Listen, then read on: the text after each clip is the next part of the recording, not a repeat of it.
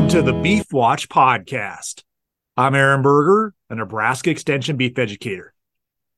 For today's Beef Watch podcast, we're going to discuss an article from the March issue of the Beef Watch newsletter titled Scheduling Early Breeding Soundness Exams for Bulls Due to Extreme Winter Conditions. To discuss this topic, I'm joined today by one of the co authors, Dr. Karla Wilke, who's a Nebraska Extension cow calf system specialist. Thanks for joining me today. Thanks for having me. Dr. Wilke, we've had some pretty extreme weather this fall and winter, and uh, both some really cold temperatures along with some pretty, I'd say, just hard wind chills. And that's created a scenario also where we've had bulls laying on snow, things like that. Uh, with that in mind, there's some risk that there could have been some injury to these bulls as we think about them uh, having frostbite. Walk through with us, talk through what are some things we need to consider about maybe getting some exams done for those bulls earlier than maybe we typically would uh, to make sure they're sound as we point towards a breeding season.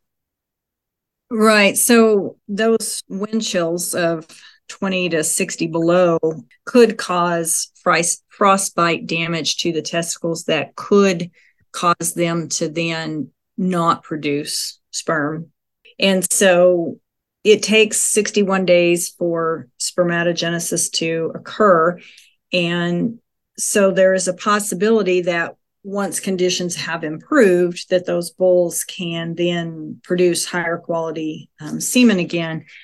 But there's also that risk that there was permanent damage done um, during that really cold season. And so that's something that can cause a lot of issues for producers because if you have infertile bulls or bulls with poor quality semen you can have open cows that you you know a higher percentage of open cows and it wasn't the cow's fault. It was because the the bulls were not able to do the job. Or um, you could have a reduced number of calves born early in the calving season if the bulls could then recover from that time frame where the sperm that was produced was not good. And so those are two things that could happen. And so um, it's just something that producers need to be aware of and maybe make an appointment with the vet to take the bulls in, or if the vet is coming to Bang's vaccinate heifers or preg check fall cows or whatever, it might be a time to maybe evaluate those bulls earlier than that four to six week range that we usually talk about to see where they are and make some decisions maybe. I think another good thing to do is just get out and visually inspect. Look at look at those bulls. You know, see if there are any visible damage to the scrotum, scabs, things like that. And even bulls that were purchased this year. I think, boy, there's been some really cold weather, and again, bulls may have been semen tested before a sale. Uh, then maybe you know had some cold weather after, and you get them home and you realize, hey, there may be some damage here. It wouldn't be a bad idea, I think, to retest uh, bulls that were even purchased earlier this year that's probably a really good point because of the weather that we've had. And a lot of times we we don't test those new bulls because they were tested before the sale. And so then we just turn them out with cows. And that's probably you know something to consider too. In our own personal herd we've had scenarios where we had kind of a cold yucky winter and the bulls didn't test good at first but we weren't real dead set on that particular first week of the calves being born being when a lot of them were born we were okay with um, giving the bulls a chance. So we went ahead and turned them out with the recommendation of the vet and then brought the bulls that didn't test well back in for a retest and they tested great. And so that was a winter that was kind of yucky. And that's what happened in that case.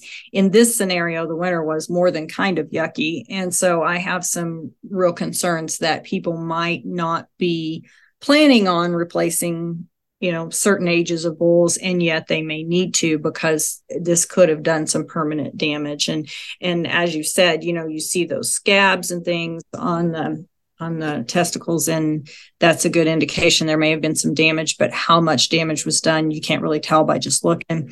Um, and so i think it it's probably something that we need to be ahead of the game on a little more this year than than maybe we are normally. Well as we record this podcast we're sitting here early march and so there's obviously still a lot of bull sales ahead Uh, the thing that you don't want to have happen is get to the middle of May and all of a sudden realize, boy, my bull battery is not what I thought it was going to be. And then you're scrambling to try to find some options. Yes. And that, that was, um, our concern in writing this article is that we wanted people to be thinking about that, maybe do some visual exams of the bulls, because if you start to see some of that, um, and we certainly are seeing it in our own bulls at home, it might be something to to have tested earlier than we normally do, because it's very possible there's some some bulls that maybe need either a, a retest scheduled earlier or are gonna not make that. So, um, you know, we do have, and in the article we mention a NebGuide, breeding bull management. It's NebGuide G2332. It does talk a lot about managing bulls, that things we can normally do, providing windbreak, crop residues to lay on, um, balanced diet, you know, to help prevent that loss of fertility. And so that's a good kind of general guide. I just wanted to put that out there, make that available for people. But this year was there was just it didn't really seem to matter how well you went into that December blizzard uh, prepared. It was ugly, and then we had some horrible colds in January, and then we had another horrible cold in February, and I don't know what March is going to bring, but um, these bulls have experienced a really rough winter. Yeah, and I think also for many producers, it's been a rough winter, and the focus has been on getting the cows fed, the calves fed, and not saying bulls have been ignored, but just looking at condition on those bulls, uh, making sure they're in adequate condition. If they need some additional groceries, as you mentioned, spermatogenesis takes 61 days. So, uh, really, you know, if that bull's a little bit behind in terms of where he's at, some nutrition now uh, really could be pretty valuable to make sure he's in good shape as he's producing semen and getting ready for the breeding season. Absolutely. So it, it would really be a good idea to take a look at the bulls, as you said, their body condition, take a look at their diet, um, and then visual appraisal of, you know, which bulls might have gotten some frostbite, whatever, and then visiting with your vet about bringing them into the clinic or um, if he's going to be out or something, you know, it might be a good year to be ahead of the game. Anything else on this topic you'd like to discuss today?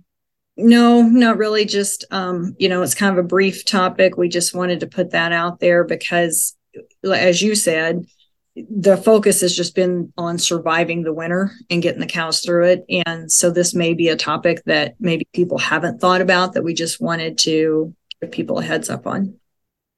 Well, thanks again for joining me today. Thank you for having me. But for more information on the topic that was discussed in today's Beef Watch podcast, I would encourage you to visit the beef.unl.edu website.